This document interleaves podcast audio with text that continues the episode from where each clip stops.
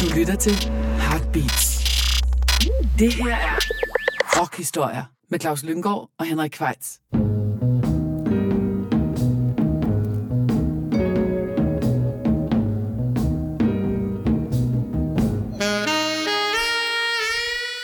Så er det sørme blevet tid til endnu en gang rockhistorier.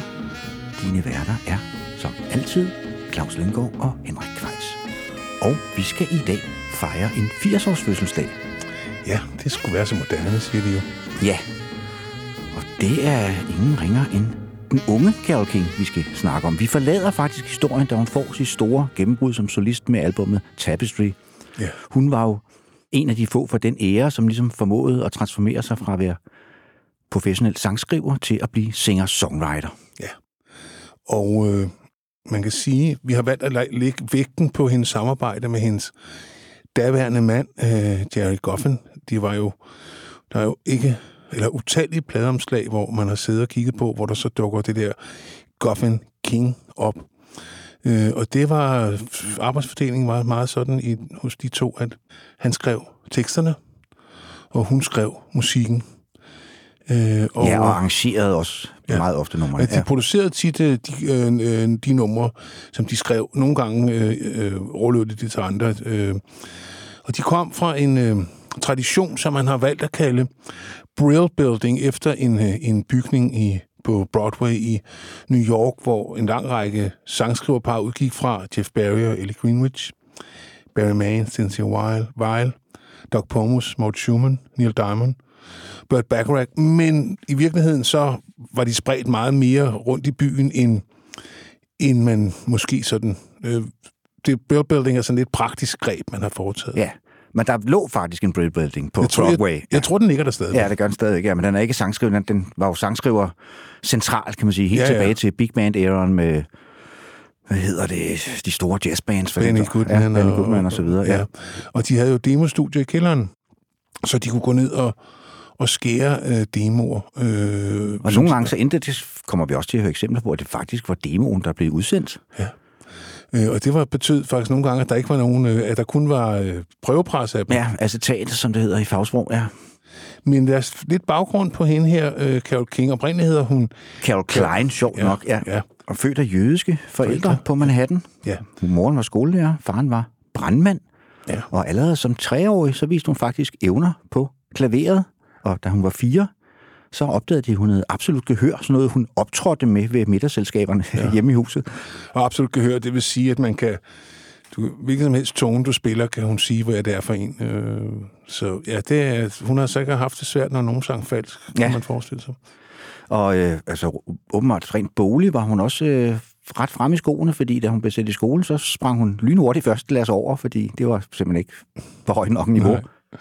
Det er rigtigt. Hun øh, var et meget begavet barn, ja. og hun var vel på en måde et musikalsk vidunderbarn, kan man godt sige. Men hun var jo fra starten interesseret i pop. Hun ville jo aldrig være koncertpianist. Grunden til, at hun øh, lærte sig at spille klaver, det var jo hendes mor, der underviste hende, det var, at hun spille tidens hits. Ja. Hun var ikke interesseret i Shostakovich som sådan. Nej, og hun startede jo allerede i high school, lavede hun et band, der hed Cousins, og hun indspillede også en demo der en gang i 50'erne sammen med sin gode ven Paul Simon, Ja. Og det er øh, udsendte allerede i 1958 sin første single øh, i eget navn, The Right Girl, som dog ikke øh, blev noget stort hit.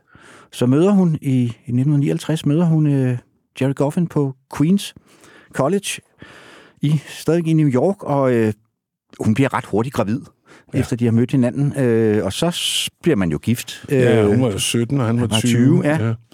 Så øh, det var rigtig Teenage Wedding, som Chuck Berry synger. og udsender faktisk i 1959 deres første, kan man sige, fælles udspil, øh, og Neil, som er sådan en response-sang på øh, Neil Sedakas og Carol, og ja. den var handlede faktisk om Carol King, fordi de havde været kærester i skolen, Neil Sedaka og ja. Og Carol det var også et meget populært fænomen, det der gang med, med svarplader. At øh, hvis nogen udsendte en plade, så var der, øh, som blev et hit, så kunne folk godt finde på at lave sådan en, øh, en svar, Ja. øh, svarplade. Det nogle gange, det er jo ikke så tit, de bliver hits, men øh, Nej, det gjorde går den her heller ikke. Nej, men går den, så går den. Men der var deres første reelle sangskriverkomposition var så at finde på B-siden deres første fællesbeskrivelse af Very Special Boy. Men inden vi fortaber os til for meget i detaljerne, så synes jeg, vi skal høre noget musik, Claus. Ja. Vi, skal, vi, vi, vi kører generelt kronologisk frem i det her program, men vi har valgt at starte i 1962, et par år efter de ligesom er slået igennem, med hendes første hit, som hun får allerede i 1962, hvor hun altså er 19 år gammel. Et nummer, der hedder It Might As Well Rain Until September, og som Henrik var inde på før, så var det det der med, at man indspillede de der plader i den kælder på sådan nogle acetater, prøveindspilning. Og denne her er sådan en, der findes ikke et råbånd til den. Nej, fordi det var egentlig en sang, som var skrevet til Bobby V. Så, ja. så Carol King, hun indspillede bare en demo, for at han ligesom kunne høre, hvordan hun synes, ja. sangen skulle spille. Han takkede så nej, og så var der så nogen, der synes at den demo, den lød da meget godt, så den kan vi da godt sende ud uden ja. og den without var further ado, som man siger. Ja. Den famøse Don Kirchner, som ligesom var hvad skal man sige, ånden over vandene. Han var ligesom den samlende punkt omkring det. Han havde så det der pladserskab, Dimension Records. Ja, det fik han først senere her, da det, det var først 62, tror jeg, det bliver skabt. Øh, men han har den sangskriver, hvad hedder sådan et publisher forlag, som hedder Avalon, som er, hvad hedder det, er det, der samler mange af de her sangskriver. Han var vist noget af en karakter, denne Don Kirshner. Det tror jeg på, ja. ja. Øh, og, og meget geschæftig herre, og var rigtig, rigtig god til at spille de der folk ud mod hinanden. Øh, så der var ret stor konkurrence mellem især øh, Jeff Barry, Ellie Gwyneth og Carole King og øh, Jerry Goffin, øh, som ja. sådan tit så sagde, jeg skal bruge en ny hit til den og den og den, og så gik de begge to ind på hver deres kontor og begyndte at sidde og skrive. Jamen, det var, det var man, jo, altså, man altså, det var sådan noget... en, bås, en bås med klaver. Ja. Det var, hvad man havde. Ja, ja, men han, han var en rigtig, øh, øh ja, rigtig krosler, tror jeg, ham der. Ja, vi kan lige snakke lidt om metoden, øh, men lad os lige høre et Might As Well Rain Until September, der blev udsendt i 1962 og nåede en 22. plads på de amerikanske hitlister og helt op på tredjepladsen i England. Og det var den første hit i eget navn. What should I write?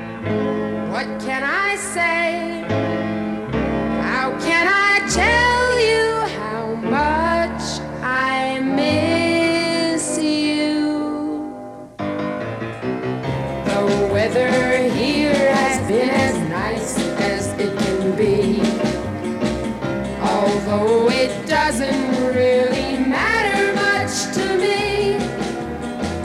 For all the fun I'll have while you're so far away, it might as well rain until September. I don't need sunny skies for things I have to do. Cause I stay home the whole day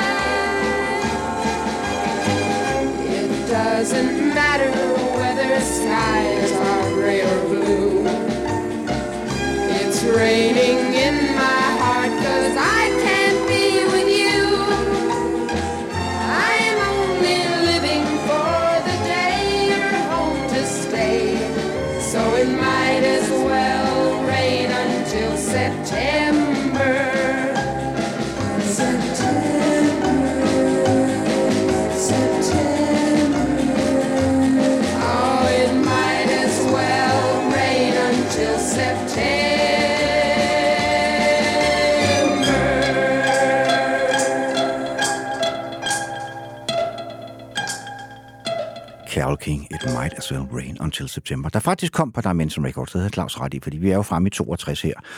Men nu spoler vi tiden tilbage til 1960. Ja, og øh, måske en af de berømteste sange, øh, parret nogensinde har skrevet, det er i hvert fald indspillet af så mange forskellige kunstnere, så det er svimlende, men de bliver skrevet til en pigegruppe. De begynder jo at dukke frem her omkring 1960, så hvis man har lyst til at høre mere om det, så har vi jo i sin tid lavet et helt program om begrebet girl groups. Ja, girl group. Vi skal måske lige fortælle om arbejdsmetoden den Brill Building, fordi det var jo en anden måde at, at skrive sange på, end man skriver sange på i dag, hvor man primært komponerer til sig selv. Øh, og man for at være rigtig kunstner, så skal man have skrevet sin egen sange. Men sådan opererede man ikke dengang. Der var ligesom det var der selvfølgelig nogen, der gjorde, men langt de fleste, det var enten, var de, hvad hedder det, udøvende musikere, eller også var man sangskriver. Så man sad ligesom og skrev til alle mulige andre kunstnere, og altså simpelthen sad og skrev på samlebånd. Ja.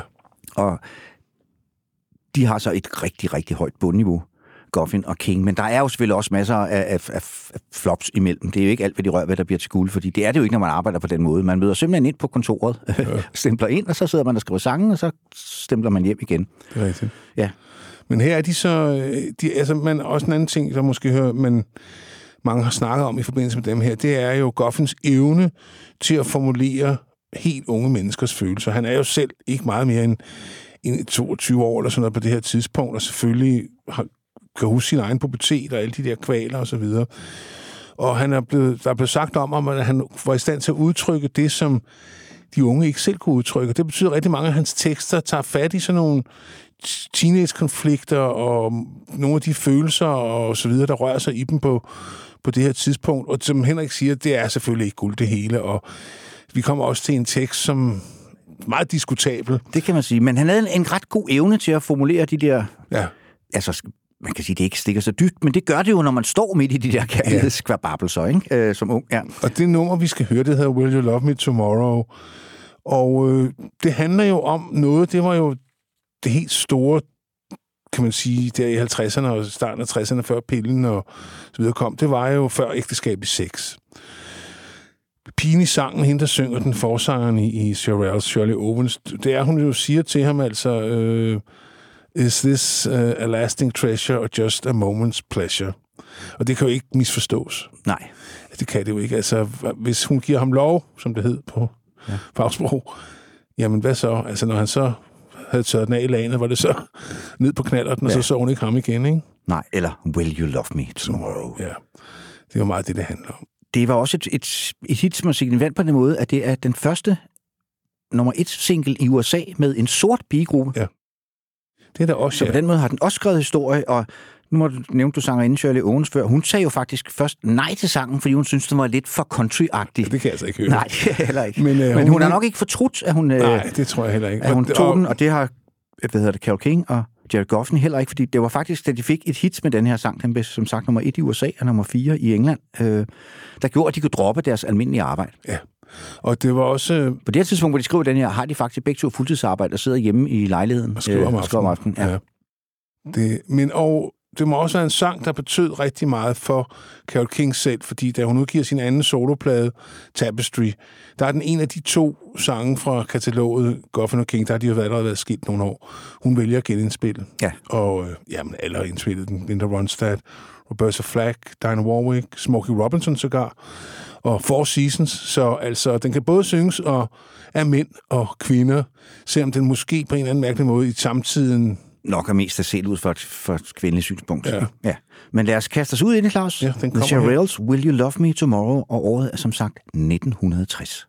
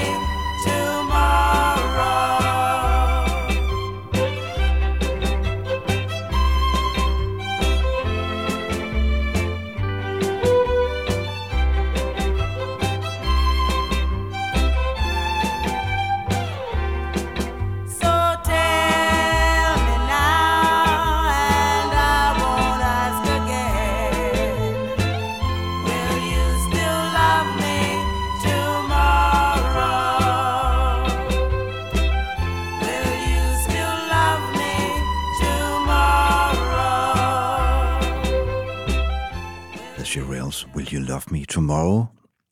Et eksempel på en af de rigtig mange udødelige klassikere, vi kommer til at høre de næste par timer, Det er Claus. helt vildt, altså. Ja. Ja. Det er helt vildt, hvad de, der, øh, de to mennesker har skrevet sange, og, og nu snakker vi om bundniveauet før, men altså, hvis man så ser på topniveauet, så er det også altså, den Ja. ene klassiker efter den anden. Så er det sangskriverhåndværk af ypperste klasse. Så meget, sige, så det indimellem bliver kunst, hvis Ja. du spørger mig. Altså, Jamen, det er jo altså Ja. popkunst, skal vi Ja. kalde det det jo. Men vi skal til en øh, vis Bobby V, som jo faktisk, øh, hvis karriere fik den mærkværdige start, at da den famøse februardag 1959, hvor Buddy Hollys øh, flyver faldt ned, og han blev dræbt sammen med The Big Bopper og Richie Valens, der blev han bedt om at træde ind og i, i hans sted på det engagement, som de var på vej til i, i min, sted i Minnesota. Jeg tror kun, han var 15 år eller sådan noget på det tidspunkt. Så han blev simpelthen kastet direkte ud i den, i den dybe ende, ja. men nåede at blive helt vanvittigt populær. Jeg tror, han havde over 30 hits i de her år. Og han er måske ikke så husket i dag, men så var det sjovt, da man læste Bob Dylans Chronicles. Der dukker han lige pludselig op, fordi det viser sig, at Dylan i en kort periode spillede klaver i hans band. Ja. Om hvilket Bobby V har sagt, han var ret god, når sangene gik i C. så Bobby V, han er sådan en underlig, sjov øh, ja, han er jo øh, karakter. på mange måder skrevet lidt ud af historien. Ja, ikke? det er han egentlig. Men altså, han var kæmpe stor på det her tidspunkt, og den sang, vi skal høre, Take Good Care of My Baby, den blev nummer et både i England og i USA i 1961. Ja, og, og den blev faktisk et hit igen med en anden Bobby, Bobby Winton i 1968. Ja. Og øh, ja, og Donny, jeg kan huske den, jeg kan huske den med, da Donny Osmond raserede der i starten af 70'erne, der har jeg hørt den. Det tror jeg, det var første gang, jeg hørte det nummer. Ja, det er rigtigt, når han har indspillet den også, Ja. ja. det er rigtigt, ja. Men det er så den anden side af medaljen. Nu har vi hørt deres flere for ballader.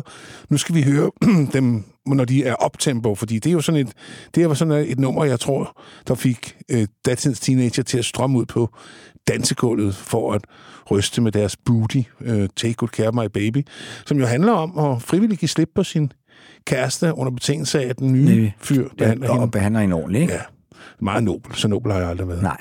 Og han var jo også en teen idol. Ja, ja, ja, ja. Altså, Han var sådan en, der hæng, hang op over sengen. Ja. på pigeværelserne. Ja. Her kommer han. My tears are falling cause you've taken her away. And though it really hurts me so, there's something that I've gotta say. Take good care of my baby. Please don't ever make her blue. Just tell her that you love her. Make sure you're thinking of her in everything you say and do. Ah, take good care of my baby. Now don't you ever make her cry. Just let your love surround her. Paint a rainbow all around her. Don't let her see a cloudy sky. Once upon a time, that little girl was mine. If I'd been true, I know she'd never be with you. So take good care of my baby. Be just as kind as you can be. And if you should discover that you don't really love her, just send my baby back home to me.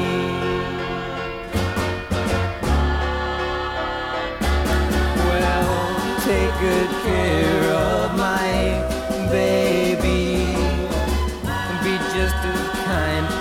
can be. And if you should discover that you don't really love her, just send my baby back home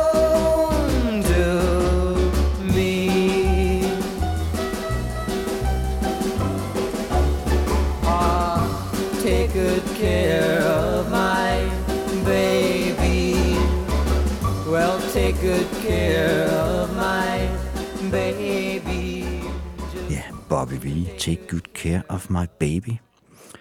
Det var jo også sådan, at mange af de her kompositioner, de bliver jo nærmest simultant indspillet af flere kunstnere, fordi så var der ligesom flere skud i bøssen for, at den kunne blive et hit. Og den nummer, vi skal høre nu, øh, vi er stadigvæk i 1961, det blev i USA indspillet af en fyr ved navn Tony Orlando, men vi har valgt den engelske udgave med Bill Fury, som jo også er glemt i dag, men jo også var kæmpe stor i, Kæmpestor. England, i England i øh, I starten af 60'erne. starten af 60'erne. Han havde læst mig til et eller andet sted, lige så, i, i løbet af 60'erne, lige så mange hits på den engelske hitliste som The Beatles. Og denne Bill Fury, han hedder selvfølgelig heller ikke Bill Fury i rigtigheden. Han startede jo som rock and roller. Ja.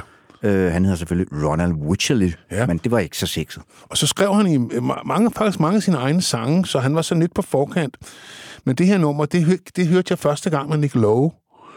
Øh, da han kom på Stiff Records, så lavede han det her nummer Halfway to Paradise, som jo, og der tænkte jeg også, og det var jo lige punktiden, ikke? men det var en super ørehænger. Der vidste, kendte jeg ikke noget til andre versioner af den. Men det handler jo igen om sex, ikke? Jo. Halfway to Paradise, Paradise, ja, du ved. Det, det kender man, kan man jo godt huske, ikke? Altså, når man vræltede hjem med det der på engelsk hedder blue balls, ikke? Fordi Jo. at man havde ligget og... Man havde været halfway to Paradise. paradise. halfway to Paradise. Det er jo det, jeg synes, den her sang handler om. Og derfor var det også meget sjovt, da den blev disco-hit med Kelly Marie. Øh, fordi at, sådan kan piger sikkert også godt have det, ikke? Jo, Hvis ikke fyren vil dish out. Så lad os høre en sang om seksuel frustration, øh, tilsat en, en virkelig skøn melodi og et godt beat med den uretfærdigt glemte Billy Fury.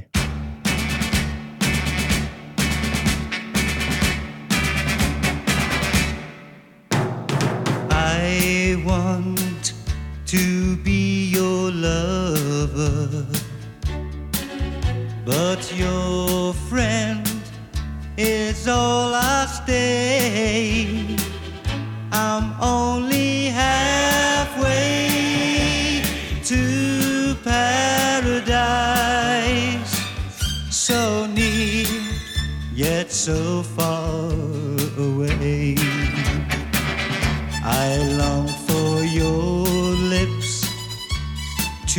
Kiss my lips. But just when I think they may, you leave me halfway to paradise.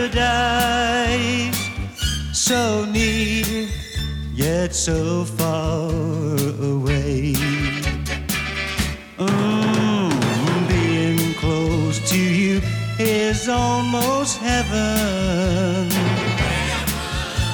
Seeing you can do just so much.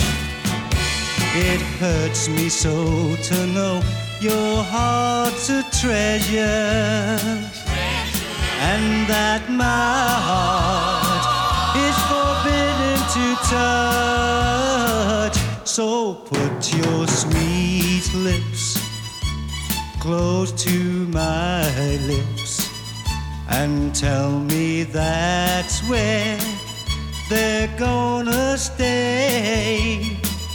Don't leave me halfway to paradise. So near, yet so far away. Whoa, whoa, whoa, so near, yet so far halvvejs til Paradise med Billy Fury i 1961. Nu skal vi over til et nummer, som jeg tror alle vil ikke genkendende til. Det Ja. er i den grad en klassiker. Og det er faktisk også en demoindspilning, vi skal høre. Ja, det er. kommer vi lige tilbage til, men det er et nummer, som faktisk også har været i top 3 i USA i tre forskellige årtier med tre forskellige kunstnere. Ja, det er, jeg tror, et af de få, der har... Ja, det er Locomotion, vi snakker om, som vi skal høre i originaludgaven med Little Eva. Vi hører lige historien om hende lige om lidt, men den blev så også et, nummer et igen i 1974 med Grand Funk Railroad, og så nåede den tredje pladsen i 1988 med en vis Kylie Minogue. Jeg tror, det var hendes debut Ja. øh, single. Men det var et nummer, som egentlig oprindeligt var tiltænkt sangerinden Didi Sharp, men som sagde nej tak. Og så blev det faktisk udsendt i demoversionen med Little Eve, som hun så blev kaldt. Hun hed egentlig Eva Boyd og var babysitter for øh, Goffin og King, men de ja. kunne høre, at hun også godt kunne synge, så hun fik lov at synge demoen på det her nummer. Det var aldrig meningen, det skulle have været udsendt Nej, nej. i den her version. Det er rigtigt. Og det er jo et nummer, som ja, en af de der mange dance craze numre handler om en, om en dans. Det var meget populært der i begyndelsen af 60'erne, men det var en dans, som ikke eksisterede på Nej. det her tidspunkt, så da hun ligesom skulle optræde med nummeret, denne lille Eva, så var hun ligesom nødt til at opfinde en dans. Ja. Men det, den ligger på YouTube. ja. Man kan se, øh, se hende øh, vise, hvad så The Locomotion er. Og det er også et nummer, som man stadigvæk godt kan fyre af ud på natten, hvis man, øh, hvis man har et DJ-job. Øh, de fleste kan faktisk godt finde ud af at, at brække med rumpetten til, til, denne her, til det her nummer, helt sikkert. Så det har holdt så godt. Det må man sige. Og jeg synes og stadigvæk, at hendes version er klart den mest interessante. Den er super fed. tre her, altså. det hører så med til historien. Hun fik hele 50 dollars for sin indsats, ja. og øh, hun Nå. havde ikke nogen royalties eller noget som helst. Det var det, hun fik, og hun endte så også ret slemt. Hun blev sådan welfare, ja. øh, altså på understøttelse og døde fattig og glemt. Ja. Sådan kan det gå. Men øh, The Locomotion, Den, Den bliver stående, evigt, ja.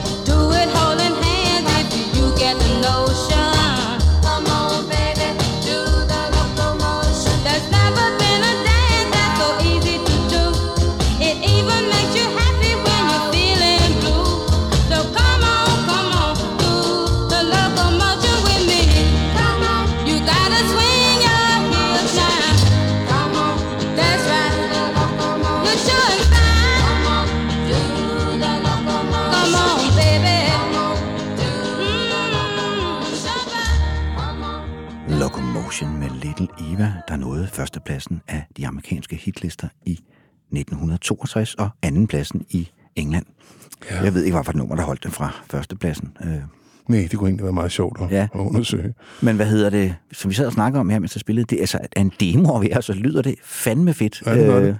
produceret af Og de Jerry spiller Goffin. sgu godt, de der ja. musikere, så det, det kan ikke have været hvem som helst, der sidder nede i den kælder, altså. Nej, og det kan man faktisk også høre. Der kom en CD, dobbelt CD for en, nogle år siden. Øh, The Legendary Demos, tror jeg, den hed, hvor man kan høre Goffin og Kings demoer til okay. mange af dem, der blev hits. Og den kan jeg godt høre. Ja, den er super fed. Øh, og der kan man også høre, hvor tæt på demoerne ligger på, på de færdige numre. Ja, ja, de havde. Goffin og King, de havde, vi vidste godt, hvordan det her nummer skulle lyde. Ja. ja allerede de var Ja. arrangeret, altså, Ja. for, de skulle bare kopiere arrangementet. Ja. ja. Og Ja. ofte var det jo også sådan, at det simpelthen, øh, man beholdt grundsporene og så bare spillede nye vokaler hen over demoerne. Ja, ja. Det er jo også meget Ja. meningen. Nu kommer vi til det, til det mest kontroversielle sang i, øh, I kataloget. i, i øh, Carol Kings katalog, og hun har fået en del flak for det, men det hører med til historien, at det faktisk ikke er hende, der har skrevet teksten. Hun har det selv også meget svært på denne her sang. Nej, det er jo som altid, hvad hedder det, Jerry Goffin, der har skrevet den. Og den er inspireret af denne Little Eva, Eva Boyd, deres baby så inde på før, fordi hun fik åbenbart tæv af sin kæreste. Og så spurgte øh, Goffin hende, hvor, hvor, hvor, finder du dig i det? Altså, skal du ikke bare gå din vej? Så svarede hun sådan helt oprigtigt, jamen det er jo tegn på, at han elsker mig. Ja. Og det skrev de så en sang om, der endte med at hedde He Hit Me, and It Felt Like a Kiss. Ja, som ikke rigtig nogen ville røre med en ildsang, før en vis Phil Spector hørte demoen, så tænkte ja, det er, det er sørme rigtigt. Det er en god sang og en god tekst til det, så han fik en meget modvillig uh, The Crystals til at indspille den. Øh, og den blev også udsendt, men det ramte faktisk så meget furore rundt omkring på radiostationerne, at han faktisk endte med at blive nødt til at trække den tilbage. Ja, men altså, den, så den røg heller ikke, fik heller ikke nogen hitliste placering. Men altså, det er jo, altså, selvom det er kontroversielt, så er det jo ikke noget dårligt nummer, Claus. Nej, det er faktisk ret uhyggeligt. Ja, det er det. Uhyggeligt arrangement og, og og det gør det også. Altså, han, han underspiller ikke, hvad det er, den handler om, Phil Spector, i sin produktion. Og det øh, skulle efter sine skulle det være Amy Winehouse absolutte yndlingsnummer. Åh, hold da. Og øh, Spiritualize lavede jo faktisk en ret sjov sådan paraphrase over den i 2005, der hedder She kissed me, and it felt like a hit. Ja. og så har for Kramer faktisk også lavet en version af den, som jeg tror er et piss take. Ja, og Grizzly Bear har også været inde og røre ved den, så den har sådan en underlig... Altså, den har en eller anden appel til outsider. Ja, Øh, og der er også noget provokerende over den, altså, det må man sige. Og der er, så er der også folk, der er masochister, det må man jo ikke glemme, altså. nej, men øh, lad, os kaste Lad os os ud i den, Claus. Yes. Øh, den nok mest kontroversielle sang i Goffin og Kings katalog. He hit me, and it felt like a kiss.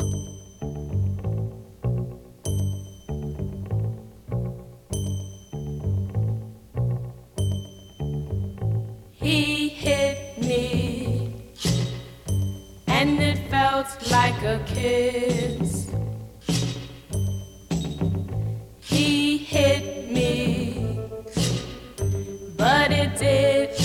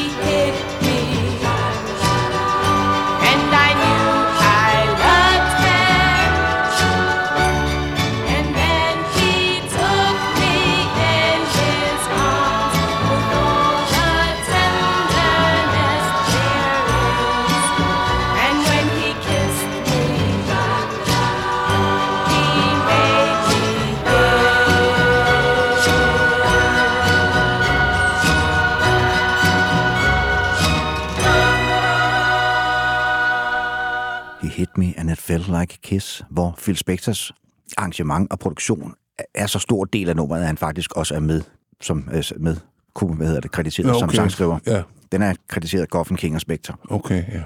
Det, det synes jeg næsten altid, han var på... Øh, Det var en, øh, meget sjældent, han ikke ligesom fik sin del jeg tror, det var en, øh, jeg tror, det var nærmest var en betingelse. Det tror jeg også. ja. Og det var jo her, hvor han var virkelig var på vej op i 62. Ikke? ja.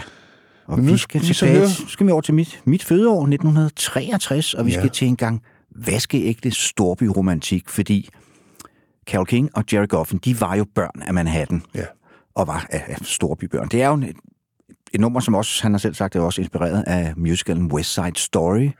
Det er jo et, et Det er hans eget, det er Goffins yndlingsnummer af dem, de har skrevet. ja, det er også et rigtig godt nummer. Det er Up on the Roof med Drifter, som jo handler om at finde et eller andet fristed i byen. Et sted, ja. hvor man ligesom kan komme væk fra fremlen. Træk vejret. Jamen, Træk det kunne man jo også i en ansatskade. Der kunne man komme op på taget. jo. Det kunne man det var også ja. op. Man kunne sove deroppe om Ja, sommeren. har vi siddet og røget nogle spliffs deroppe. Ja, det må man sgu sige ja til. Og det var ret fedt nytårsaften at stille sig op på det tag, kan jeg huske, at stå Ja. og kigge ud over byen. Det var super fedt. Så kunne man se det har nok ikke været skide smart. øh, Det, vi har nok ikke Ej. været helt appelsinfri, Ej, og der var ikke noget rækværk eller noget som Ej, for helst. var Og så kunne man se både fyrværkeriet på Rådhuspladsen og i Tivoli. Ja? Så det var sådan ret, så sparer man de raketter.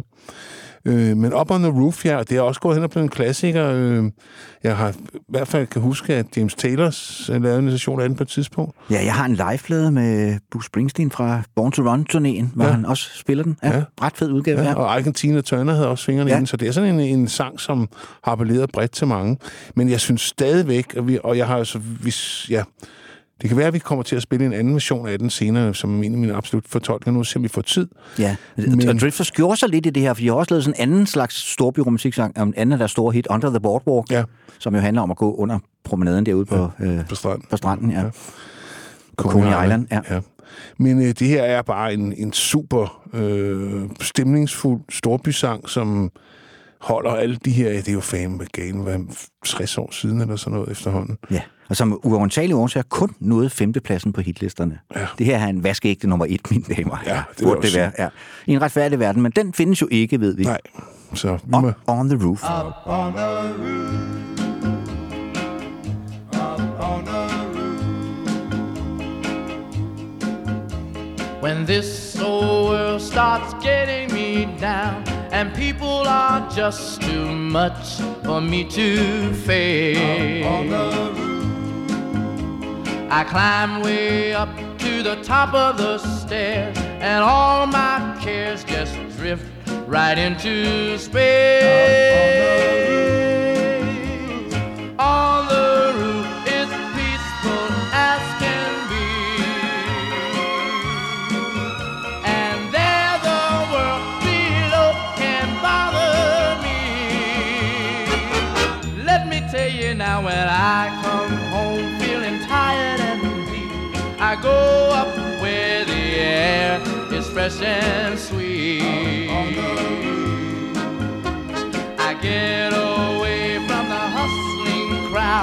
and all that rat race noise down in the street.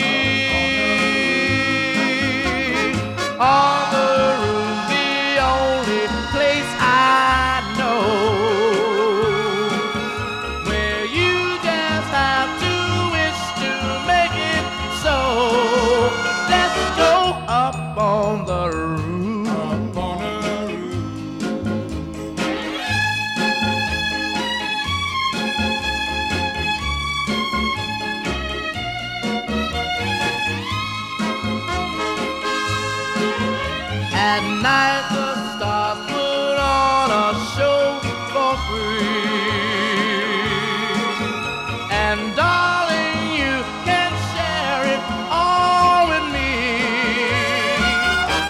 Keep telling you right smack dab in the middle of town. I found a dice that's trouble proof.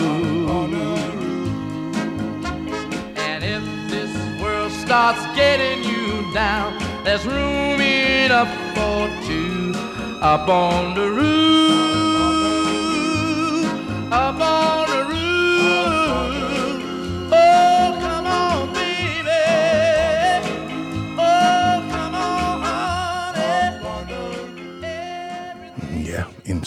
Udgave af The Drifters med Rudy Lewis i den vokale front. Ja, han gjorde det meget godt. Det må man Så det sige. godt at han ikke var Benny King eller Clive Van Patten, men han, han kunne også noget. Han kunne bestemt noget, det er helt sikkert. Han var også forsanger i en pænt mange år. Ja. Hvad hedder det? Vi bliver i 1963. nu Vi skal høre endnu en pigegruppe. Og det, er nok, det bliver nok ikke mere rendyrket Pigepop. pigegruppe end, Nej. end One Fine Day, som jeg oprindeligt faktisk hørte med Carpenters øh, på den der pladeside, de lavede sådan en, øh, den der hed Now and Then, der var der sådan en side 2, der var lavet ligesom sådan et radioprogram. medley, ja, med- fra, med sådan en pisseirriterende DJ ja. indimellem. Men øh, fra den her periode... Det hører så- jeg hele tiden med til. Rigtig mange af de her numre har jeg også stødt på i altså coverversioner. Ja, ja, hvor man har hørt dem. Ja. først med nogle andre end dem, som måske var, var oprindelige. Men øh, så begyndte jeg at interessere mig for pigegrupper, og så fandt jeg hurtigt frem til The Chiffons. Ja, og de havde jo haft et stort hit med nummeret He's So Fine. Ja. Så de skulle have endnu en fine song. Ja. Og det, det var fik så One Fine sige. Day, Ja. som uh, Goffin King faktisk havde ret svært ved at, til at fungere. De kunne godt høre, at det var en god sang, men de kunne ikke rigtig få helt styr på arrangementet og så videre. Så overlod de den til producer Doing The Token, som havde stået bag for He's So Fine, og de fik den i den grad til at fungere, må man sige. Det må man sige. Det, ja. er, den, det er sådan en sang, den, øh, den kan kun fjernes ved kirurgisk indgreb, når den der hookline først har sat sig i de små grå. Så værsgo, mine damer og herrer, One Fine Day.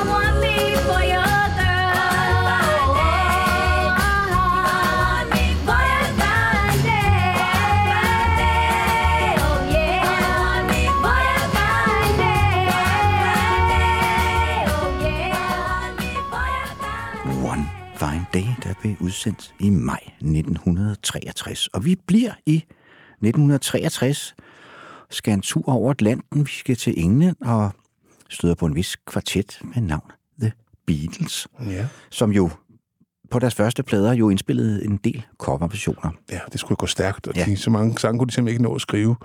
Lennon McCartney, at de kunne fylde, jeg tror, de udsendte to LP om året, ikke? Jo, og på debutalbummet Please Please Me, der er en coverversion af Goffin og King, og det er nummeret Change, der oprindeligt var øh, blev indspillet af gruppen, pigegruppen The Cookies, som vi skal høre mere om senere. Der, der gemmer sig en ret, hvad skal vi sige, en, en, en slibrig sladderhistorie. God, god sladderhistorie. Ja, det kan vi godt lide, ja. Jo. Men den vent kommer vi frem til på et tidspunkt. Men det sjove ved denne her, udover selvfølgelig, at det var godt hørt af The Beatles og så videre, og så videre, det er jo, at det er første gang, gruppens fan hører George Harrison synge ja. leadvokal. Ja.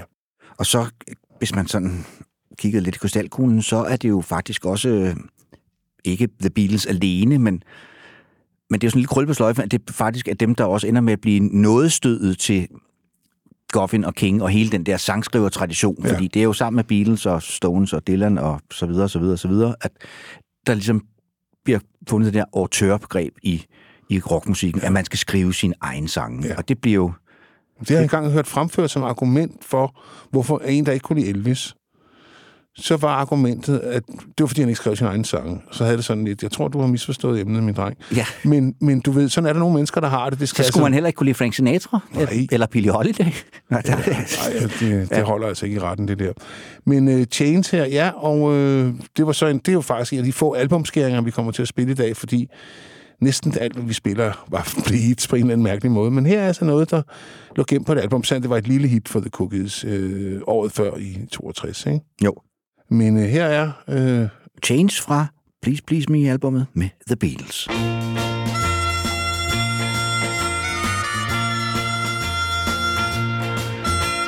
chains.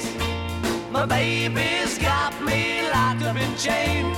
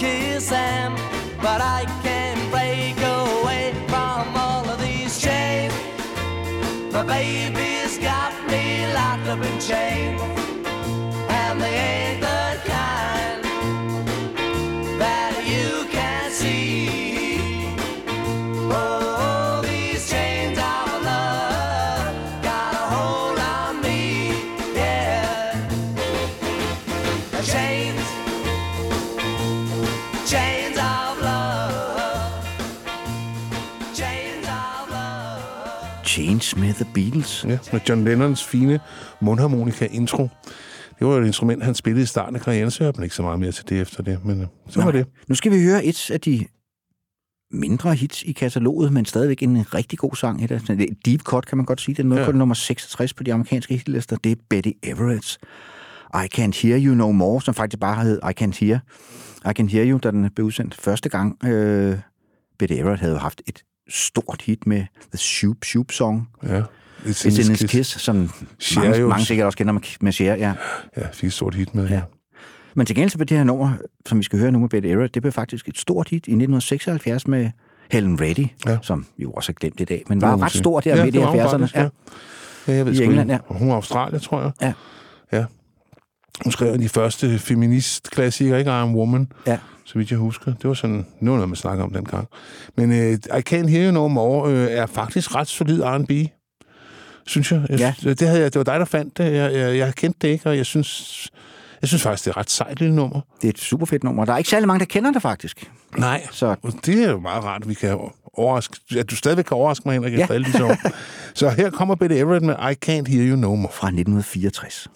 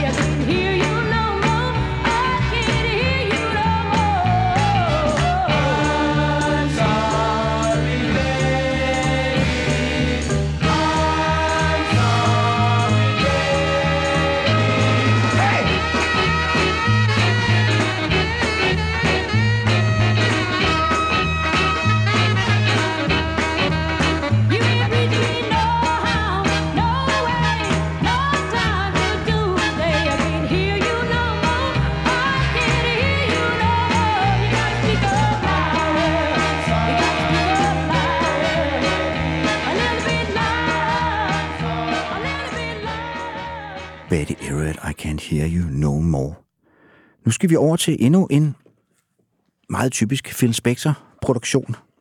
Det er The Righteous Brothers, alias Bill Medley og Bobby Hartfield, som jo var ret store på det her tidspunkt. Om fortjent, helt Ja. fortjent. Jeg havde jo lige haft et gigahit med måske deres berømteste sang, You've Lost That Loving Feeling, og så skulle de have noget, der lidt lå i samme boldgade. Det var sådan, man meget gjorde der i, i 60'erne. Hvis man havde haft et hit, så Så skulle lavede man noget, der lavede lidt lige sådan. Ja. Men så længe det lyder lidt lige sådan, så godt som her, Ja. så, så, så går den nok, Claus. Om her skulle de også, altså nu var det kom konkurrencegenet op i dem, fordi at de skulle konkurrere med Man and Vile, som havde skrevet You Lost That Loving Feeling. Og de spillede, så, så der skrev den, der hedder Just Once in My Life, som jeg faktisk først lærte at kende med Beach Boys på den der ret dårlige 15 Big Ones, Ja.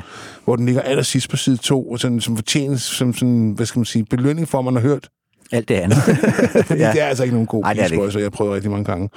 Øh, men, og den er også lidt pladet. Beach Boys version af en sådan lidt dårlig syndbass, men Brian synger det altså virkelig, som om han mener det, og så er meget jo vundet.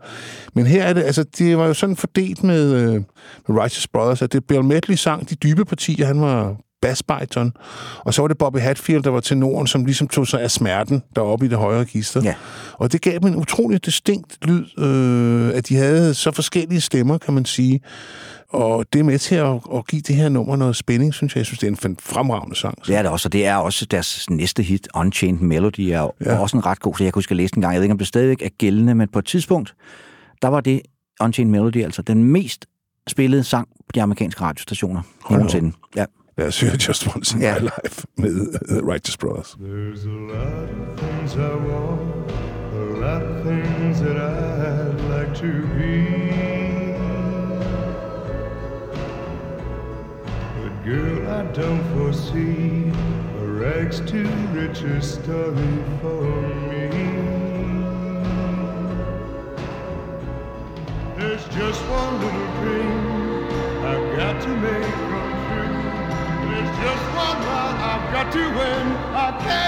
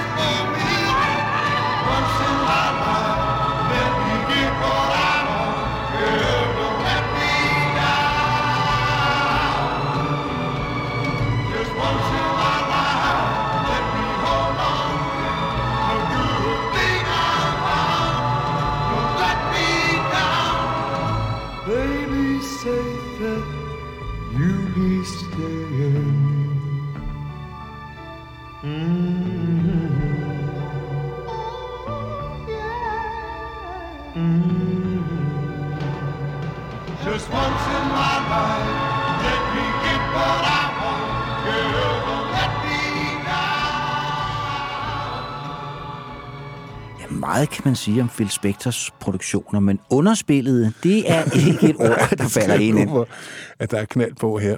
Men altså, det er jo et, sådan et imposant rum, man træder ind i, som er større end verden. Ikke? Altså, det, det er ligesom en storfilm for ørerne. Ikke? Jo, og vi var også inde på det der med kontroversielt før, altså Phil Spector er jo også af gode grunde blevet en kontroversiel figur, men ja. altså hans musikalske geni i de her år, det er der altså ingen, der kan tage fra ham, uanset hvor dumt et svin han så ellers var. sige. Nu skal vi over til en kunstner, som har en stor plads i rockhistoriens hjerter. Ja. Vi har lavet et helt program om hende engang, og det er engelske Dusty Springfield, som jo har indspillet en hel del Goffin og King-numre, blandt andet Going Back, No, Easy Way Down osv. På, på mesterværket Dusty in Memphis, der er faktisk hele fire Goffin King-kompositioner på. Vi har valgt en lidt tidligere en, Some Kind of, Love, Some kind of Your Lovin' fra 1965. Ja, og som overhovedet ikke hittede i Amerika, blev det lille hit i England.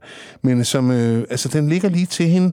Ja, altså, vi har jo nogle gange snakket om, om det der med Blue Eyed Soul. Jeg synes, hun har mange forskellige ting, Dusty, men en gang imellem, så er hun sgu soulsangerinde, øh, og det er hun på det her nummer. Ja. Der, der kan man altså godt tale om Blue Eyed Soul. Og, Ja, hun kunne på en eller anden måde veksle mellem det der kridhvide pop ja, og så øh, noget, altså, og så soul. Det er ja. Ja. altså ubesværet. Ja. ja. Altså, hun skulle så have været et helvedes besværligt i studiet. Altså, hun var perfektionist til, altså... Ja, der øh, var, der, der var ikke noget med first takes. Nej, der var ikke noget, hed first takes. Det tror jeg på. Men altså, det er jo alt sammen uh, Water Under the Bridge. Nu står vi tilbage med hendes mægtige værk. Og Ja, det, og det, den der perfektion, altså, den har så åbenbart... Hun havde ret, Claus. Ja, ja.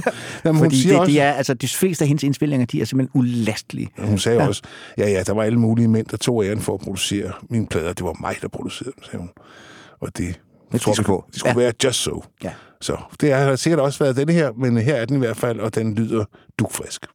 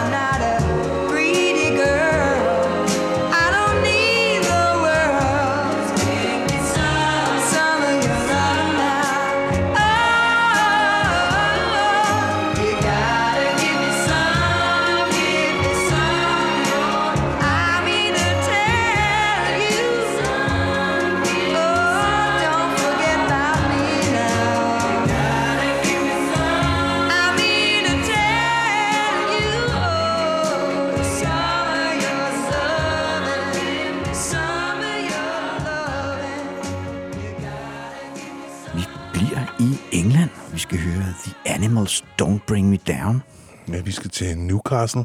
Ja, øh, og et nummer, som øh, de fik fingre i, fordi deres daværende manager, Mickey Most, han ringede over til den fyr, der hedder Don Kirshner, som vi har været inde på før, og sagde, har du ikke nogen sange, jeg kan sende mig over, fordi hvis vi skal på hitlisterne, så, så kan vi ikke bare få ned os på det der R&B, som Nej. de jo egentlig kom på. Så ja. han sendte tre popsange over til dem. Blandt andet We Gotta Get Out of This Place, skrevet af Man og Vile, som de fik et hit med i 1965. Og så den her, altså Don't Bring Me Down, som er et af mine yndlings øh, Animals-numre. Ja, jeg synes, altså Animals er jo et band af meget svingende kvalitet. Ja. Når de rammer rent, så rammer, de klokkerent, men rigtig meget af det er altså sådan noget andenrangs øh, R&B, selvom det var det, de bedst kunne lide. Så jeg synes ikke, de var et stort R&B-orkester. Faktisk kunne jeg bedst lide dem, når de spillede pop. Ja, og det gør de her. Det gør de her, og, Og det er produceret af en vis Tom Wilson, som vi har jo været inde på. Vi har Flere flere, gange, flere gange. Han producerede jo de der store Dylan-plader fra midt i 60'erne, og Velvet Undergrounds debutalbum er han jo de facto producer på. Ja. Ja. Og så der skriver Simon Garfunkel, han også ja. Fingrene i, så dem skal man ikke kæmpe sig af. Øh, Og jeg synes faktisk, altså jeg synes jo ikke, Burton er en skidegod sanger. Øh, Og her får han lov til, det er, altså, det er jo det gamle Animals synger her på det sidste vers. Øh, Alan Price er gået ud, og deres trommeslager er gået ud, og så videre. Og det, han er på vej til at lave det der, til at blive Erik Burton anden i Animals, og så bliver han jo hippie om en hals. Ja. Men her er der stadig den her råhed øh, i det, og det klæder altså det der rustne lilletrør, en stemme, han har. Øh, og man kan godt forstå øh, faktisk... Og den- Wilson får jo også ligesom ført lidt hvad hedder det, Goffin og Kings sangskrivning ind i, sådan i de nye vinde, der blæser i luften. Ja, Ja, ja. ja. Og den her, den er er fos guitar på og alt muligt. Ja, ja, Øh, ja, men nu begynder de ligesom, og nu, nu, nu ændrer tiderne sig. Ja. Der sker jo også det i deres for, parforhold, at han begynder at tage stoffer. Han tager LSD. Han og, tager rigtig meget LSD ja, oven i købet. ja, åbenbart så meget, så han At bliver syg af det. personlighedsskadet, ja. ja. Og det gør hun jo ikke. Nej. Altså, så de begynder ligesom at... Der, der er trouble in paradise. Øh, men de holder sammen et par år endnu, og vi skal lige høre øh, The Animals her. Øh, Don't bring me down.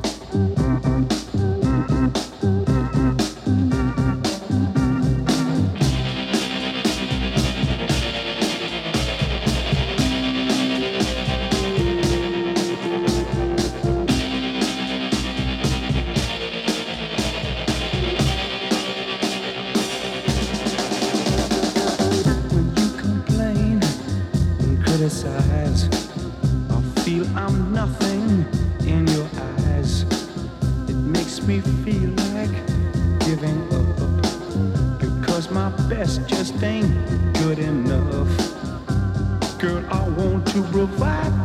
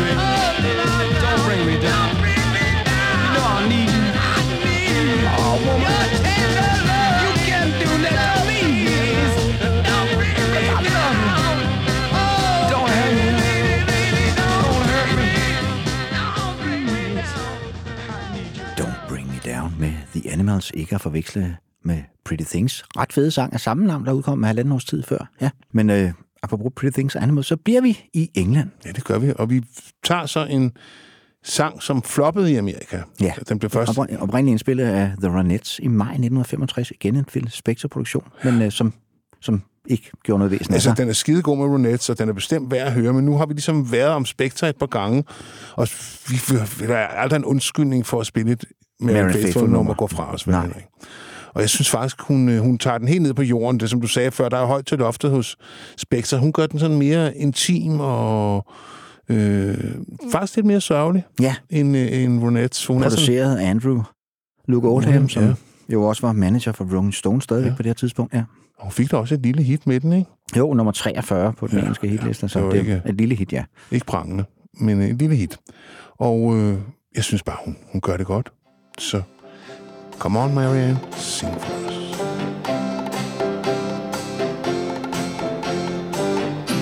There's been a lot of talk around that you've been seen with a certain party.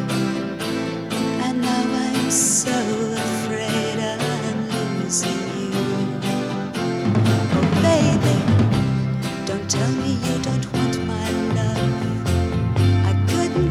to just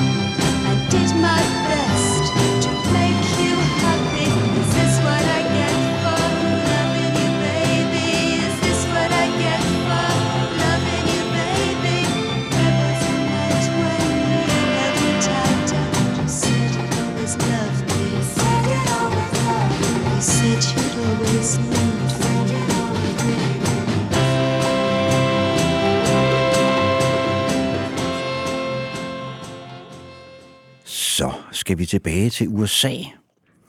Og der er altså sket det i fortællingen her om Goffin and King, at de er flyttet ud i forstederne West Orange i New Jersey. Ja, de har begyndt at tjene rigtig mange penge nu jo. Ja, Og der keder Goffin. Sig ja. i den grad. Han er ikke forstadsmenneske. person overhovedet, nej. Og øh, han bryder sig heller ikke om deres naboer og hele den der stemning af, af selvtilfredshed, der hviler over forstaden. Så han skriver sådan øh, i, der, i, i, i det her regi, det jeg vil kalde en samfundskritisk sang. Ja. Pleasant Valley Sunday. Ja. Og øh, den bliver så givet til en gruppe, som var meget udskilt dengang, The Monkees, som jo så har sidenhen at vise sig har produceret en stribe hits, der holder sig virkelig, virkelig godt. Og det Jo. her er et af dem. Og der er vi så også på det her tidspunkt, hvor de faktisk også er begyndt at skrive ja. Ja. øh, deres egen sange selv. Ja, det var Michael Nesmith, der har komponeret den utrolig flotte intro til sangen. Den var ikke med på demoen, så de byder også ind. Og så er leadvokalen sunget af gruppens trommeslager Mickey Dolans. Men læg mærke til især øh, Michael Nesmiths harmoni. Og kæft, den sidder i skabet. Det er altså rigtig, rigtig godt sunget. Øh, og Det er jeg den, og når man hører den, så, så lyder den jo meget tilforladeligt. Ja, Ja, ja. ja. Man skal først, når man hører efter, at det faktisk er et, et kan man sige, ja, Ja. ja. et angreb på forstederne og, Jamen, deres, altså, altså, og, det er jo og ikke- forbrugerismen. Og, Nej, det er jo ikke Frank Zappa, vel? Men Nej. altså, de er uden lidt med uden med riven her, Goffin er, ikke? Og hun har skrevet en bedårende melodi øh, til den, Carol King, så det var helt fortjent. Det var et kæmpe hit. Det var også et hit her i Danmark. Jeg kan tydeligt huske, når man sad og hørte top 20, så glædede man sig til, man kom til Pleasant Valley Sunday, for dengang havde vi jo ikke råd til at købe alle de blade, vi gerne ville have, Henrik. Så Så, lad os høre den. Og det er jo også sådan en, blevet sådan en altså på de der, det findes jo ikke så meget i Danmark, men det findes jo i USA, de der classic rock stations, der ja. Er det også sådan en. ja, Der stable, er stable, ja, ja. helt klart. Pleasant Valley Sunday fra juli 1967.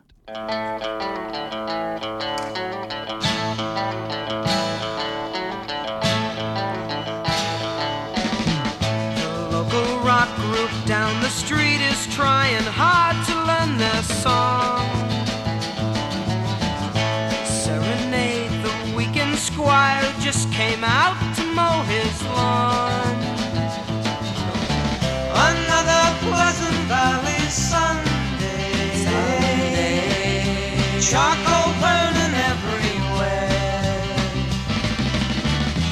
Rows of houses that are all the same, and no one seems to care.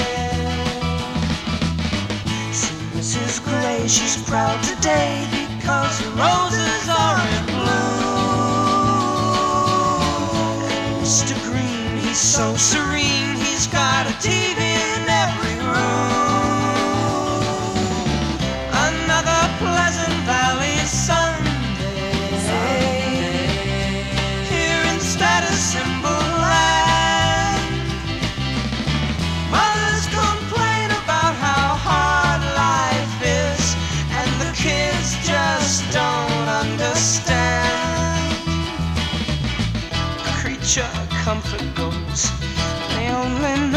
soul and make it hard for me to see.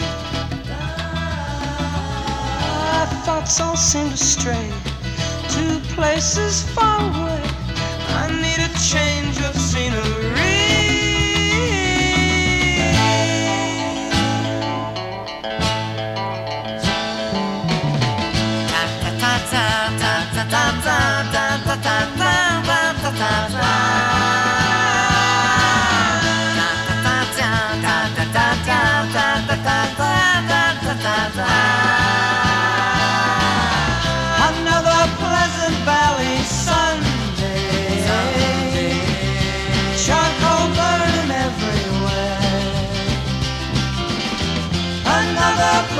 Valley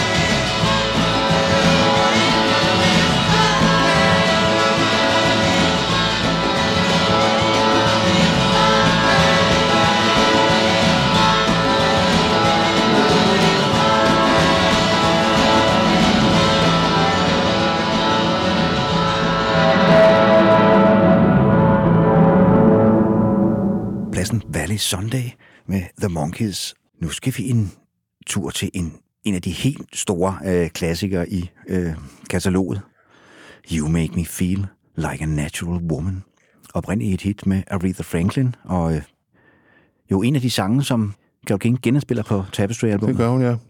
Men øh, hun har svært ved at hamle op med Aretha. Altså, jeg vil sige, det, don't mess with Aretha. Altså, hun er jo nok en af de, de største stemmer, populærmusikken har frembragt, og når hun får den helt rigtige sang, og som her et helt vidunderligt spartansk arrangement, der er faktisk kun bas, trommer og, og klaver, og så øh, stryger og kor. ja, fantastisk Der er ingen guitar, der ja. er ikke noget. Det er virkelig spa- spartansk, og det er Jerry Wexler, der har produceret den legendariske A&R-mand fra Atlantic Records. Ja, og som vi også har medkritiseret som co-komponist, og det er hans fordi, fordi det var hans idé, altså sangen. Han mødte øh, Carole King på gaden og sagde, kan du ikke skrive A Natural Woman Song for Aretha? Ja. Så gik de hjem om aftenen og komponerede den her. Og så fik han Ja. sgu noget co-credit Ja. ja. for det.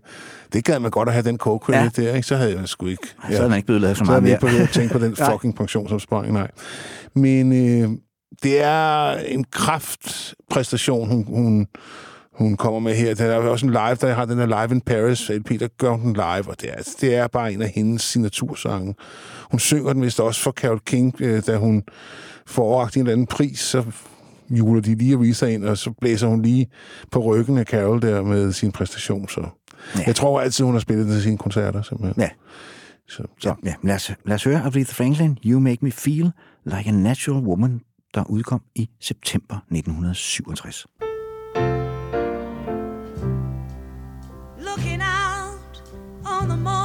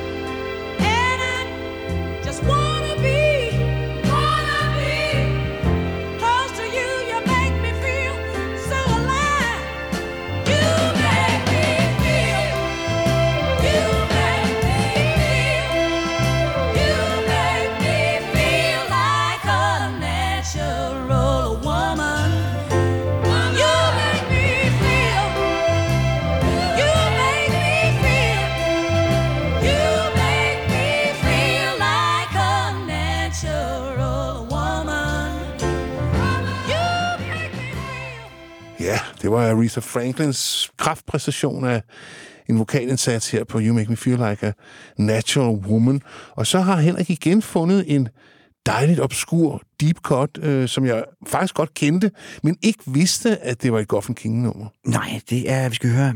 Skal vi høre, at vi rent faktisk befinder os i The Summer of Ja, Love. det må man sige, det i kan man, ja. 1967 her. Albumet udkom faktisk i august 1967, det album, der hedder Underground med Electric Prunes. Og der er en Goffin King øh, skæring på I Happen to Love You.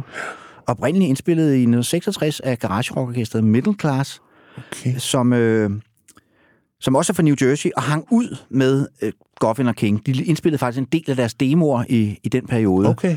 De blev faktisk så gode venner, at da Goffin og King bliver skilt, så bliver, hvad hedder det, Carol King gift med Charles Larky, der var bassist i Middle Class. Så der har Ja, sikkert så allerede er været noget rigtig der. gode venner, må man Ja. sige. Ja. Han kommer jo også med Fox senere hen. Øh, Friends with benefits. Ja. ja. Aha, jamen altså, der var jo ikke den der. Det kommer vi til. ja. Vi, øh, I hvert fald vil jeg sige, det her er The Garage Rock Goffin King, og det fungerer forbindeligt, synes jeg. Det gør det. Det er et fedt, fedt nummer. I happen to love you. All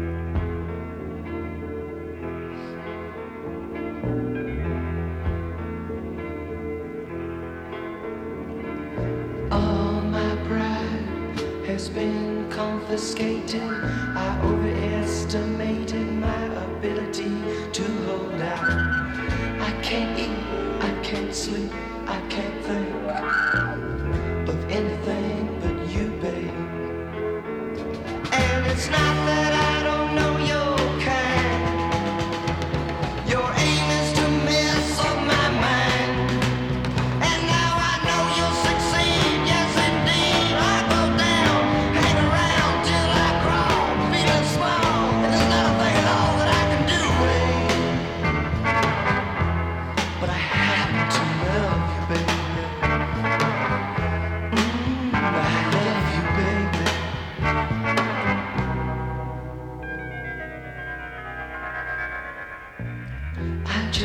stop your image from flashing, smashing my willpower, doing me in, girl.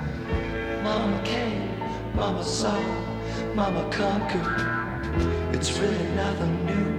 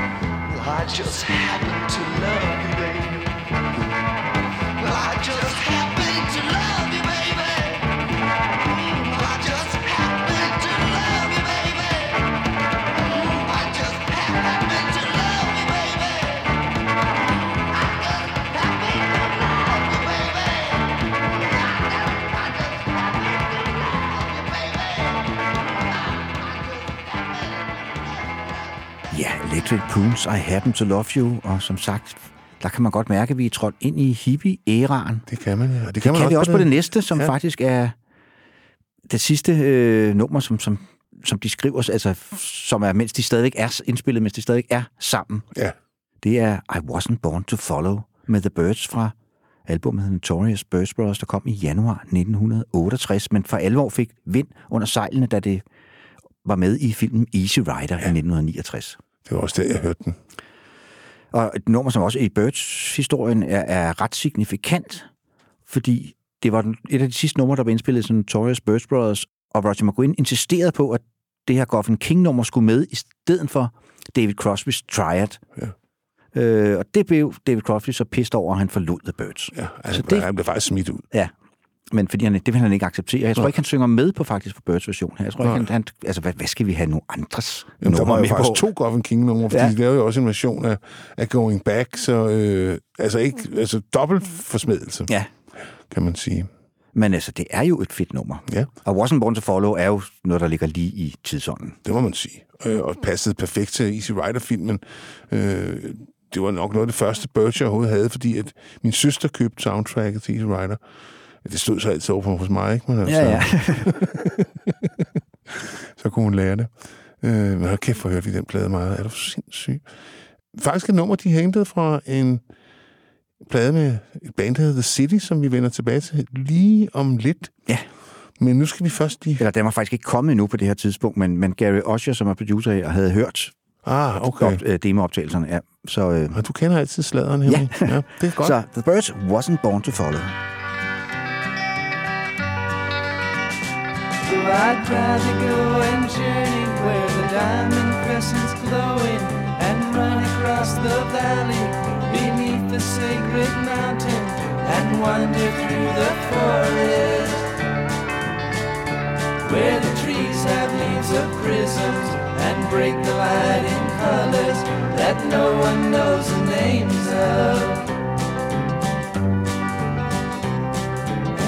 It's time, I'll go and wait beside a legendary fountain till I see your form reflected in its clear and jeweled waters. And if you think I'm ready, you may lead me to the chasm where the rivers of our vision flow into one another.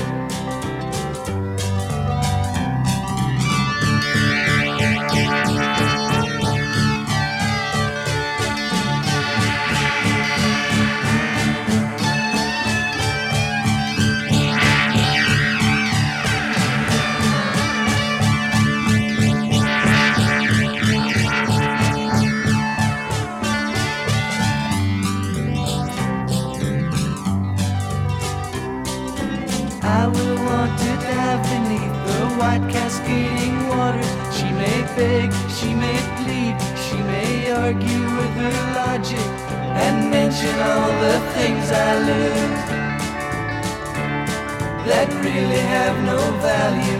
In the end, she will surely know I wasn't born to follow.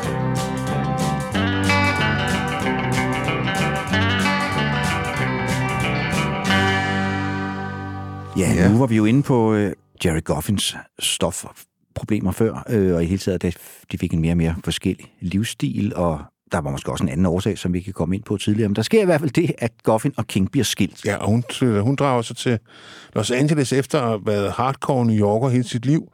Så hiver hun tilplanen, øh, op og flytter til Laurel Canyon, som jo på det tidspunkt var singer-songwriter Paradise, øh, hvor de boede alle sammen. Øh, Mama Cass og Joni Mitchell. Det var måske meget godt set af hende, for så blev hun del af det slæng, og så lavede hun jo, som vi har været inde på flere gange, måske den ultimative singer-songwriter-plade med Tapestry. det Ja, hvert fald man den mest solgte af dem. Ja, en af de ja. mest solgte plader i, i musikhistorien. tror jeg.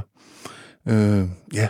Men før hun lavede sin Tapestry, så ville hun lige pludselig lidt. Så dannede hun et band sammen med den førnævnte Charles Larky fra The Middle Class, og så den famøse øh, Danny Kochmar på guitar. Ja, en af de helt store sessionmusikere, ja. Som jo også spiller med på førnævnte Tapestry og Sweet Baby James og plader med Warner Zevon og Jackson Brown og vores elskede Harry Nilsson og Linda Ronstadt. Og, altså, Det var alt sammen. Ja, ja, men den, når man læste credits der i 70'erne, så var det sgu mere øh, en regel end undtagelse, at, øh, at han var nævnt. Ikke? Jo.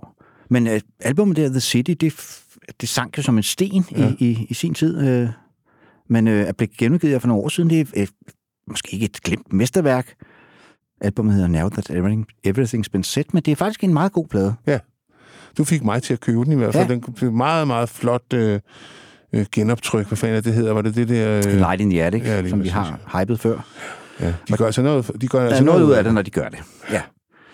Dengang der var der så ikke rigtig brug for The City af en eller anden grund, men, men hit, hit, der, nummeret Wasn't Born to Follow, som vi hørte med Birds her, var på pladen, og et andet nummer, som faktisk blev et hit med Blood, Sweat and Tears i august 1970, var også at finde her på det album That Old Sweet Roll, Heidi Ho. Ja. Øh, og det er jo så sjovt, at nu får vi så for anden gang her i programmet mulighed for at høre fødselaren selv synge, øh, hvad hun jo faktisk gør fremragende. Hun er ikke en stor sanger, men hun, Hun har en ret indtagende stemme, Ja, det synes jeg. Øh, er det rette ord, tror jeg. Ja.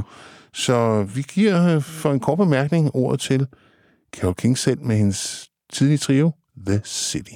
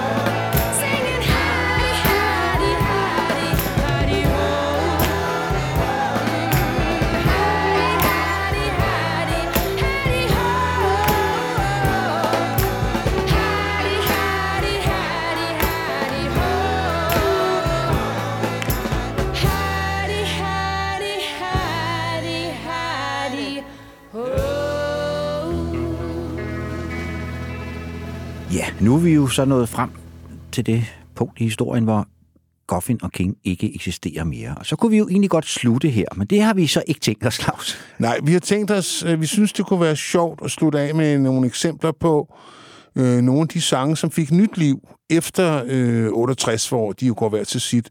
Øh, nogle sange, som vi skal selvfølgelig nok fortælle, hvem der oprindeligt indsagte, men som så forskellige kunstnere har fundet øh, få, følt trang til at nyfortolke. Ja. Og øh, vi synes jeg, vi har fundet nogle ret øh, finurlige ting. Øh, Ja, vi skal måske også lige nævne, at vi behøver ikke præsentere, hvad hedder det, Kings meritter efter samarbejdet. Nej. Det er nok de fleste bekendt. Øh, Altså man vil sige, at hvis vi skal snakke om solokarrieren, så er der altså- hersker der konsensus om, at hendes gode år som solist, det er de der seks LP'er, hun, eller otte LP'er, hun udsender på otte records, hvor hun starter med den, der hedder Rider, og slutter med den, der hedder Thoroughbred. Så går det, bliver det sgu lidt mindre interessant. Ja. interessant. Ja. Der er nogle mange sådan. gode plader der. Det kan også være en dag, vi kigger på de der, den, hendes years. Men vi synes bare, at når vi skulle fejre hende, så ville vi have så mange klassikere på bordet som muligt, plus et enkelte mere obskure. Og det er det, vi gør. Og hvad hedder det? Også for at hylde samarbejdets kunst, Ja. Det Og skal ja, man ikke for kæmpe sig Og- altså. Men skal, vi skulle lige fortælle, at Jared Goffin, han træder jo ikke helt ud af billedet nu. Det gør han bestemt Han ikke. fortsætter som sangskriver og har et par store hits med blandt andet det nummer, der hedder Saving All My Love for You, som er en vist Whitney Houston. Og et, et hit, der var meget populært, da jeg var øh, øh, ung, det var øh, Do You Know Where You're Going To med Dinah Ross. Ja, Theme from Mahogany. Ja, det var et kæmpe hit også. Så det var ikke, fordi han mistede den fuldstændig. Øh, Men han har nok heller ikke, altså du ved, han har ikke behøvet at skulle arbejde så hårdt, hårdt med de royalties, der er blevet skovlet ind her. Nej, men altså prøv at høre, det behøvede, behøvede King heller ikke, men hun trods alt udsendt 24 plader Ja. siden, så altså... Hun må kunne lide det. Hun må, de må kunne lide det, Ja. det vil jeg have at sige. Og der kom også en musical om hendes, med hendes sang for ja, syv år siden på Broadway, hvor, øh, ja, så, når man kigger på, hvad der... Altså, der var jo ikke en dårlig sang i den Nej. musical. Men Så, øh, ja. ja, vi kigger på nogle sange, som, som har levet efter, eller fået et nyt liv efter The Fact. Vi starter i 1973 ja. med Brian Ferrys første soloalbum, These Foolish Things, som jo var et coveralbum. Det var ja. ikke så almindeligt dengang, øh, som, som det senere er blevet, at man ligesom lavede et, et, et, et album med coverversioner. Han var jo allerede på det her tidspunkt anerkendt sangskriver i Roxy Music. Og, Ja, ja. Ja, Så altså, det- det, var ikke ret langt. Det- De har kun udsendt to plader. Ja. Så han var ude i en fart. Men uh, der var, var han også ude på at vise en anden side af sig selv. Han er jo sidenhen blevet kendt som sådan den store romantiske crooner. Ja. Men de to første Roxy-plader er, Der er jo... ikke noget meget- De er, meget, det er subversive plader. ja, det må man sige. Men det var den her, øh, hvad hedder den, These Foolish Things, det var simpelthen nogle af hans yndlingssange. Og jeg må indrømme, jeg, jeg, fordi jeg var Roxy Music-fan, så købte jeg også den her Brian. Ferry-plade, og der var rigtig mange af de sange, der var på, som altså bortset fra Dylan's og Stones og så videre, så, så var der rigtig mange af de sange her. Så den første gang, jeg hørte den, det var med øh, Brian Ferry. Også her. Og det, det gælder for eksempel også Don't Ever Change. som ja. faktisk aldrig var et hit for en oprindelig gruppe i 61, The Crickets, Buddy Hollys tidligere backingruppe, der udsendte den. Øh, de fik et hit i England med den. Det er måske derfor, han kender den, for den nåede helt op på en femteplads, men i USA døde den fuldstændig. Ja, Beatles har jo også indspillet den på ja. Live at the BBC-albumet. Ja, ja, ja. Så de har jo også, men de var jo totalt Buddy Holly-fans, øh, så de har selvfølgelig fulgt Crickets udvikling efter, ja. Efter hans død. Jeg synes, at han gør det skide godt, Brian. Øh, og det er jo den der sang om øh, hende der pigen, der ikke gider at pynse og ikke gider at tage kjole på osv., men når han kysser hende, she lets me know she's not a tomboy. Så, altså, han, øh, han, han vil have hende, som hun er. Hun skal bare, hvad er det, hun går altid i cowboybukser på om søndagen. Yes. Jeg ved ikke, hvad hun går på der. Nej, Men, øh, men Don't Ever Change.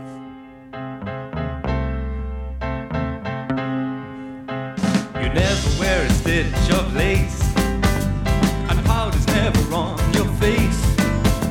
You're always wearing jeans, except on Sunday. But please don't ever change. No, don't you ever way you are. You don't know the latest dance, but when it's time to make romance, your kisses let me know you're not a tomboy. So please don't ever change. No, don't you ever change. Oh, promise me you're always as you are. I love you when you're happy. I love you when you're blue. I love you when you're mad at me. So how can I get tired of you? A lot of other girls I've seen. They know how to treat guys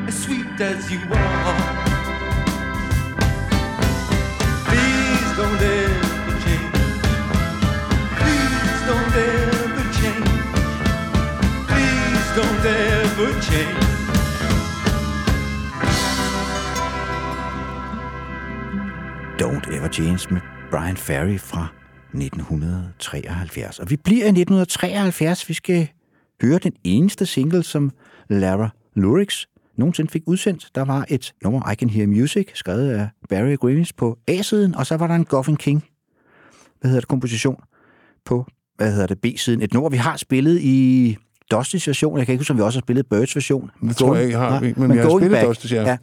Som jo også var hittet. Ja, som er et fantastisk nummer om at ja, altså, miste barndommens Ja. uskyld, eller Kig prøve, at- tilbage prøve at søge, søge tilbage til den. Eller, Se, hvad man har tabt, ja. ikke? Mister undervejs. Ja. Yes. Den er også indspillet af Gud og hver mand. Uh, Pretenders, skal jeg huske, at lave den. Man Faithful har lavet den.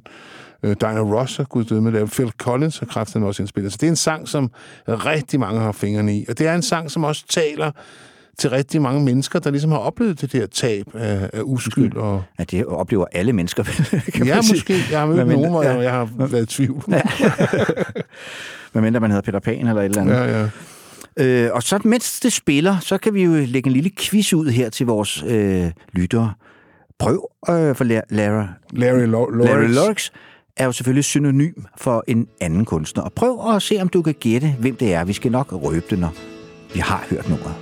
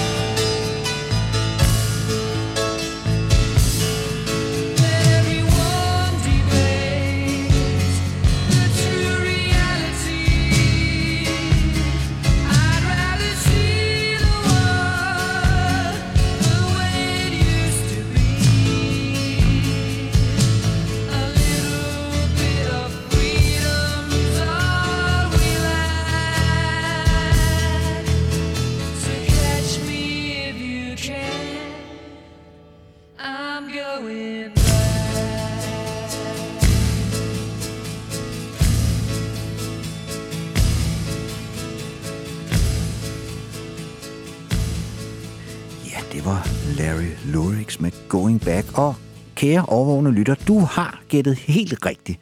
Det var Freddie Mercury, der optrådte som Larry Lurix. Men det var der bare ikke nogen, der vidste på det tidspunkt, fordi Queens debutalbum kom først nogle måneder efter den her single ja. blev udsendt.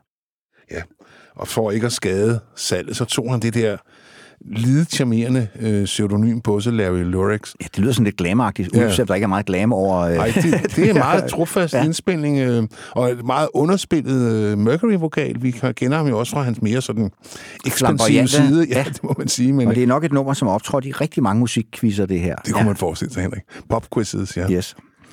Godt. Så skal vi over til en sangerinde, som vi begge to Har et, et svagt punkt for. Jeg vil ikke engang kalde det guilty pleasure, for jeg føler mig faktisk ikke skyldig over at holde meget af Linda Ronstadt. Nej, det gør jeg sgu heller ikke. Hun var også rigtig stor i, i 70'erne og 80'erne, men den indspilning, vi har øh, valgt, den er fra 1994 fra en ret overset LP, Winterlight, som måske er en af hendes aller, allerbedste Det er en af hendes allerbedste plader. Ja. Den, er sådan, den lyder heller ikke særlig Linda Ronstadt-agtig. Nej, det er en meget øh, stilfærdig plade. Ja. Ja. Hun har jo en ret kraftig stemme, Linda. Men øh, her... Som jo stadig lever, men, men øh, jeg, jeg tror, det er Parkinson, som har nu, eller sådan noget. Ja, ja, er meget jeg- syg. Ja. Ja, jeg læste en ja. med hende. Det skulle vil heller ikke synge mere.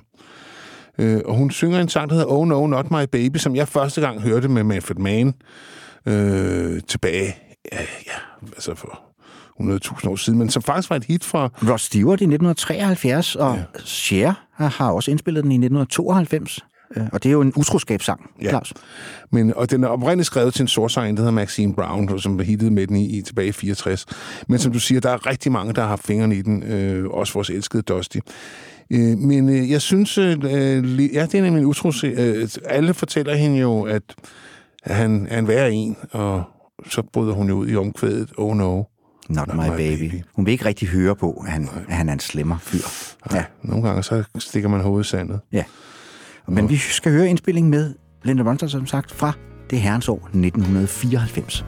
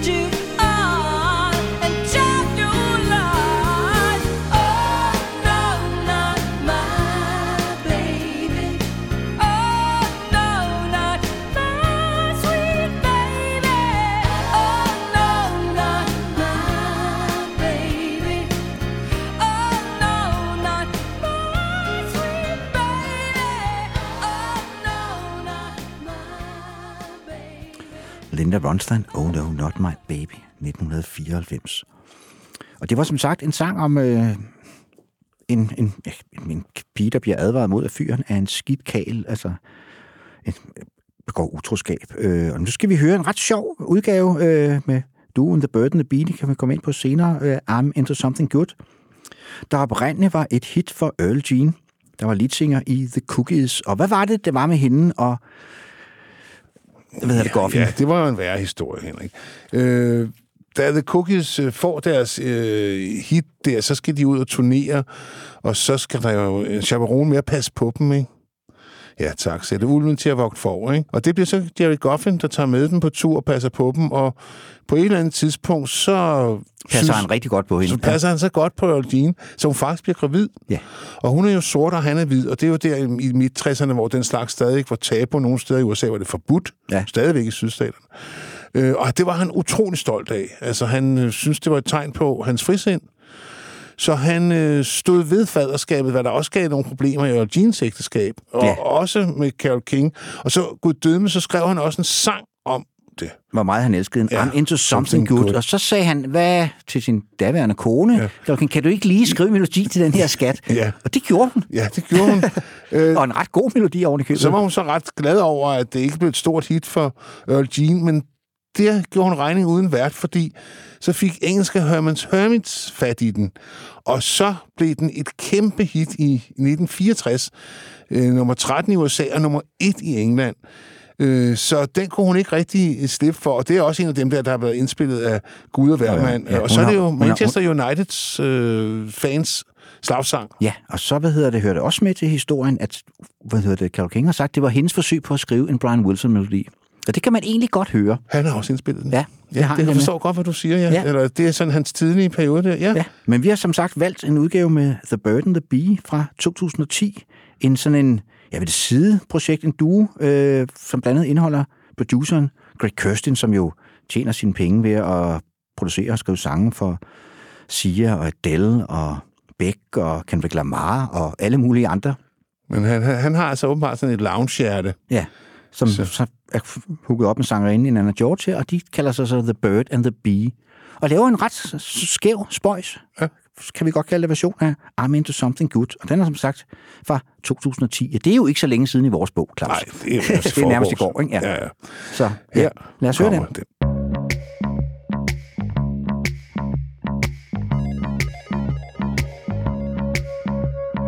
Woke up this morning something special on my mind. Last night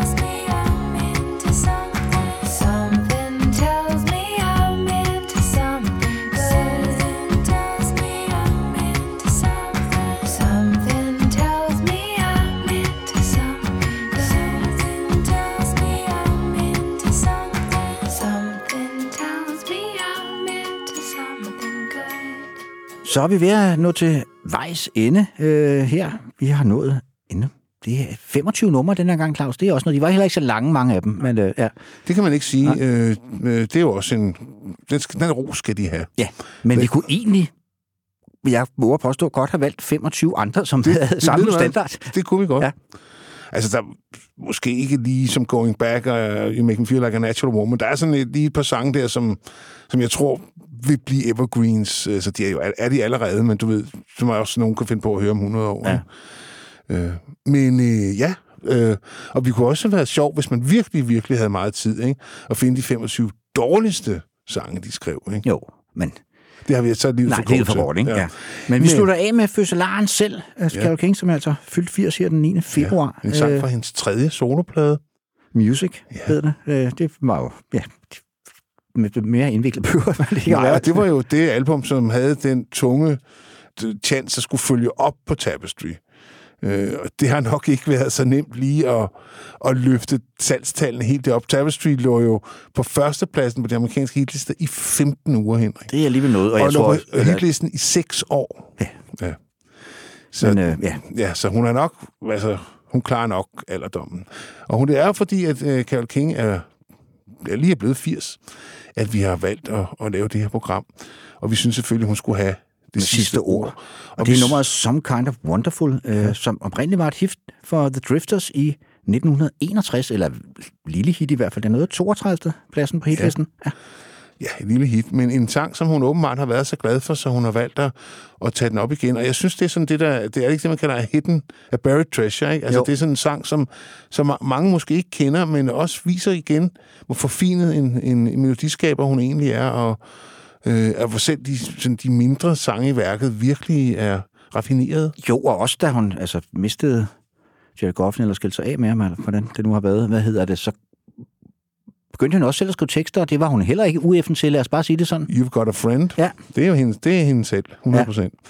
Det er rigtigt, ja. Og så arbejder hun også lidt sammen med en, der hedder Tony Stern og forskellige andre. Men ja, det er rigtigt, hun begynder at skrive rigtig mange af sine egne tekster. Så, Ja. ja.